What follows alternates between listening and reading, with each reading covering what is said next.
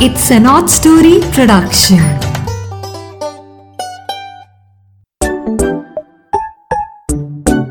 Hello friends so Meera की नैया आज फिर हाजिर है। आज वीरवार है और आपके लिए नई कहानी के साथ हाजिर है। इस बार की जो कहानी है, उसका नाम है झूला। एक बड़ी इंटरेस्टिंग बात यह है कि ये कहानी मैंने धर्मशाला में लिखी। हिमाचल में धर्मशाला एक बहुत प्यारा सा टाउन है और उसमें बहुत खूबसूरत जगहें हैं देखने वाली, बहुत खूबसूरत वादियाँ हैं और उन्हीं वादियों की ये कहानी है झूला। ये जो कहानी है, ये मैंने अपने ग्रैंडसन के ऊपर लिखी है। मेरा ग्रैंडसन उसका छोटा सा एक एक्सीडेंट हो गया अपने झूले से। उसको बहुत शौक आया कि, नानी, आप मेरे इस किस्से के ऊपर कहानी लिखो। तो मैंने बोला, ठीक है हर कहानी से बच्चों कुछ ना कुछ सीखने को मिलता है। तो इससे भी आज हम कुछ सीखेंगे और एंजॉय भी करेंगे। अब हम अधिराज की कहानी सुनेंगे और ये जो पॉडकास्ट है, मीरा की नैया, आप कहाँ कहाँ सुनेंगे? आप सुनेंगे एप्पल पॉडकास्ट पे जियो सावन पे गाना पे और स्पॉटिफाई पे और अमेजोन म्यूज़िक पे, ठीक है? तो अब हम सुनेंगे अधिराज सिंह की कहानी, झूला। अधिराज धर्मशाला के एक स्कूल अचीवर्स हब में चौथी कक्षा में पढ़ता है।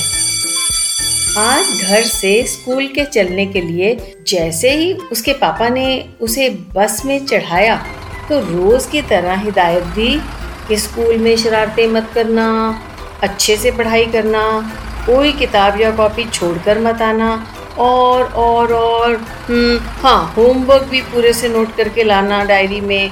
अधिराज हंसता जा रहा था, हंसता जा रहा था और पापा की बातें सुनता जा रहा था और साथ साथ कहता जा रहा था, ओके पापा ओके पापा ओके पापा। ठीक है? यह दिन भी बाकी दिनों की तरह एक ऑर्डिनरी ही दिन था। वह बस की पहली सीट पर जा बैठा। इसलिए पीछे बच्चे क्या क्या शरारतें कर रहे थे और कौन कौन सा बच्चा क्या क्या बोल रहा है, कोई बैड वर्ड्स बोल रहा है। कौन दो बच्चे गुत्थम गुत्था हो गए थे? एक सीट के लिए और कौन लड़कियाँ हंसती जा रही थी, हंसती जा रही थी, ये वह कुछ भी देख नहीं पा रहा था, क्योंकि वो सबसे आगे बैठा था। पर उसे ऐसा ज़रूर महसूस हो रहा था कि आज वह ड्राइवर के साथ को पायलट बनकर बैठा हुआ है, जैसे कि वो बस चला रहा है साथ साथ उसके।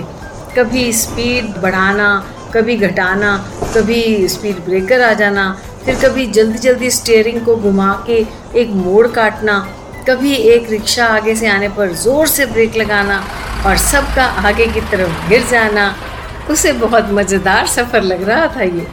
पर स्कूल के पास आते आते उनकी बस के आगे और भी बसें आ चुकी थी, इसलिए सभी धीरे धीरे चल रही थी। बस पार्किंग में जाकर खड़ी हुई तो सब उतरने के लिए बच्चों ने होड़ लगा दी। अधिराज भी भारी सा बैग कंधे पर डाले, अपनी बारी का इंतज़ार किए बिना ही दो बच्चों के बीच में से पुश करके नीचे छलांग मार गया।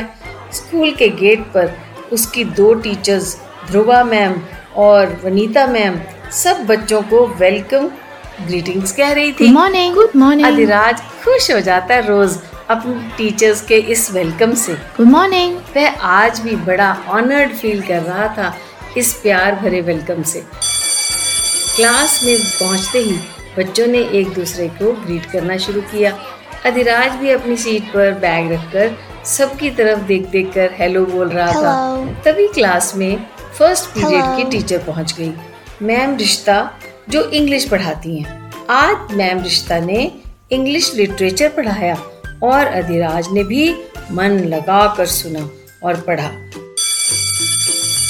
अगला पीरियड था मैथ्स का। वो वहाँ पर आई ध्रुवा मैम। ध्रुवा मैम ने भी मैथ्स का टेस्ट लिया, जो अधिराज को पूरा आता था। खुशी खुशी पेपर सबमिट किया और एट मार्क्स में से सेवन मार्क्स भी आ गए उसके। और फिर तो अगले पीरियड का वो इंतज़ार करने लगा, जो उसका फेवरेट सब्जेक्ट है। हाँ वह आ गया कंप्यूटर का पीरियड जब बच्चे कंप्यूटर क्लास में पहुँचे तो पता चला, आज तो लाइट ही नहीं है भाई। ओहो शेरी मैम ने कहा आप सब अपनी अपनी सीट पर बैठकर कुछ भी पढ़ सकते हो, कुछ भी अपना काम कर सकते हो। सभी क्लास फेलोज तो बड़े खुश हो गए। वैसे भी कल से छुट्टियाँ शुरू होने वाली थी स्कूल में। आज सभी नाइन टू डजन चहक रहे थे आपस में। आज तो स्कूल का लास्ट दिन है। काम का फिर हमें पंद्रह दिन कोई टेंशन नहीं होगा और छुट्टियों में खूब मज़ा करने वाले हैं। तो लो जी फोर्थ पीरियड भी आ गया। और अब यह पीरियड था गेम्स का। ये पीरियड तो सभी बच्चों का बहुत ही मनपसंद पीरियड होता है। सब बच्चों को साथ लेकर जाने के लिए सचिन सर भी कक्षा में आ गए। सचिन सर उनको सबको इकट्ठा लाइन बना के ग्राउंड में लेके जाने वाले थे। अधिराज ने मनी मन में एक लिस्ट बनाई कि पहले तो बड़ी वाली स्लाइड लेनी है मैंने, फिर मैं स्पाइरल पर स्विंग करूँगा, उसके बाद मैं पोल पर चढ़कर खूब एंजॉय करने वाला हूँ। पोल से स्लिप करना उसे बहुत अच्छा लगता था। पर सही कहते हैं ना, इंसान को पल का पता नहीं होता कि अगले पल क्या हो जाना है।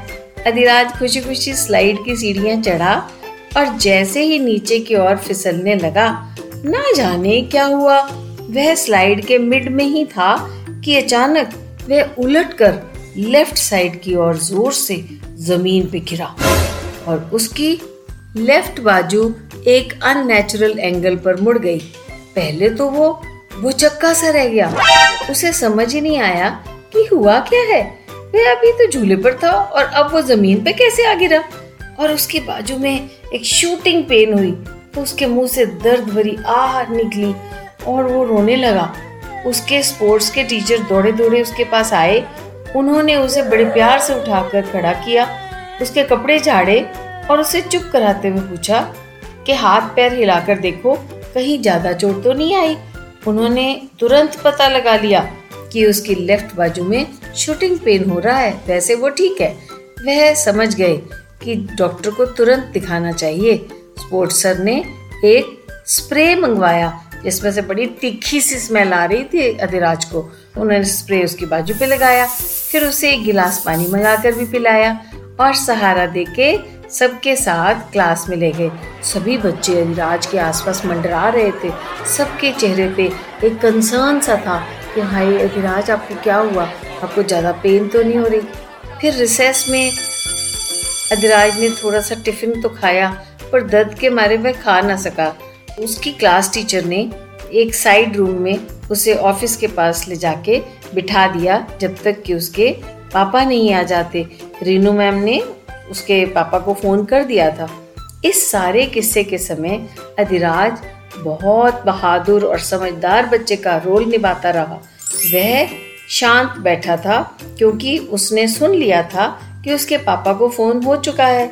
अब वो उसको लेने आ रहे हैं और रीनू मैम ने उसे उसका बचा हुआ टिफ़िन भी प्यार से खिला दिया था, जिसके लिए वह दिल से उनका धन्यवादी था।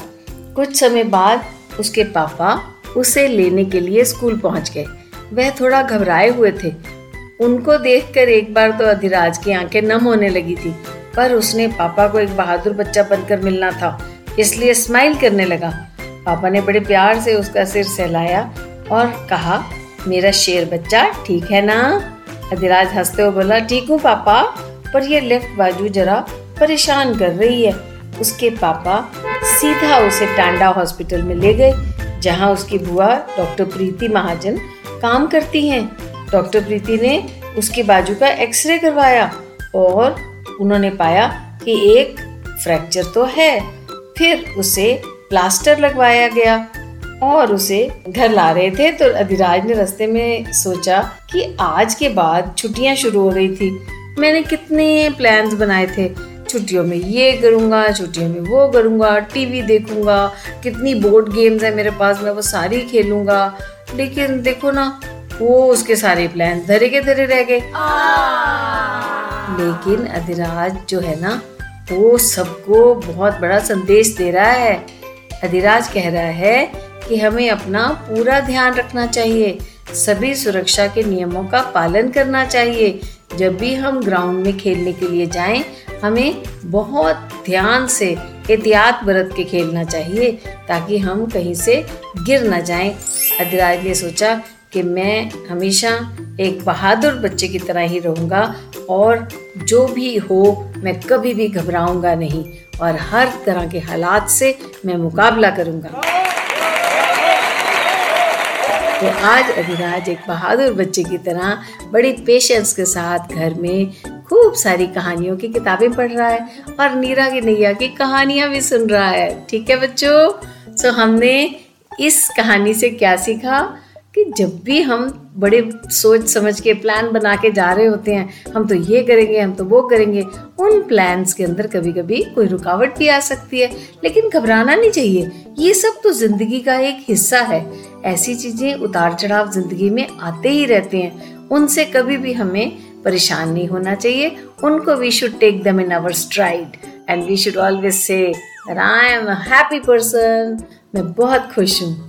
ठीक है? तो नीरा के नैया आपसे फिर मिलेगी अगले वीरवार। तब तक के लिए बाय बाय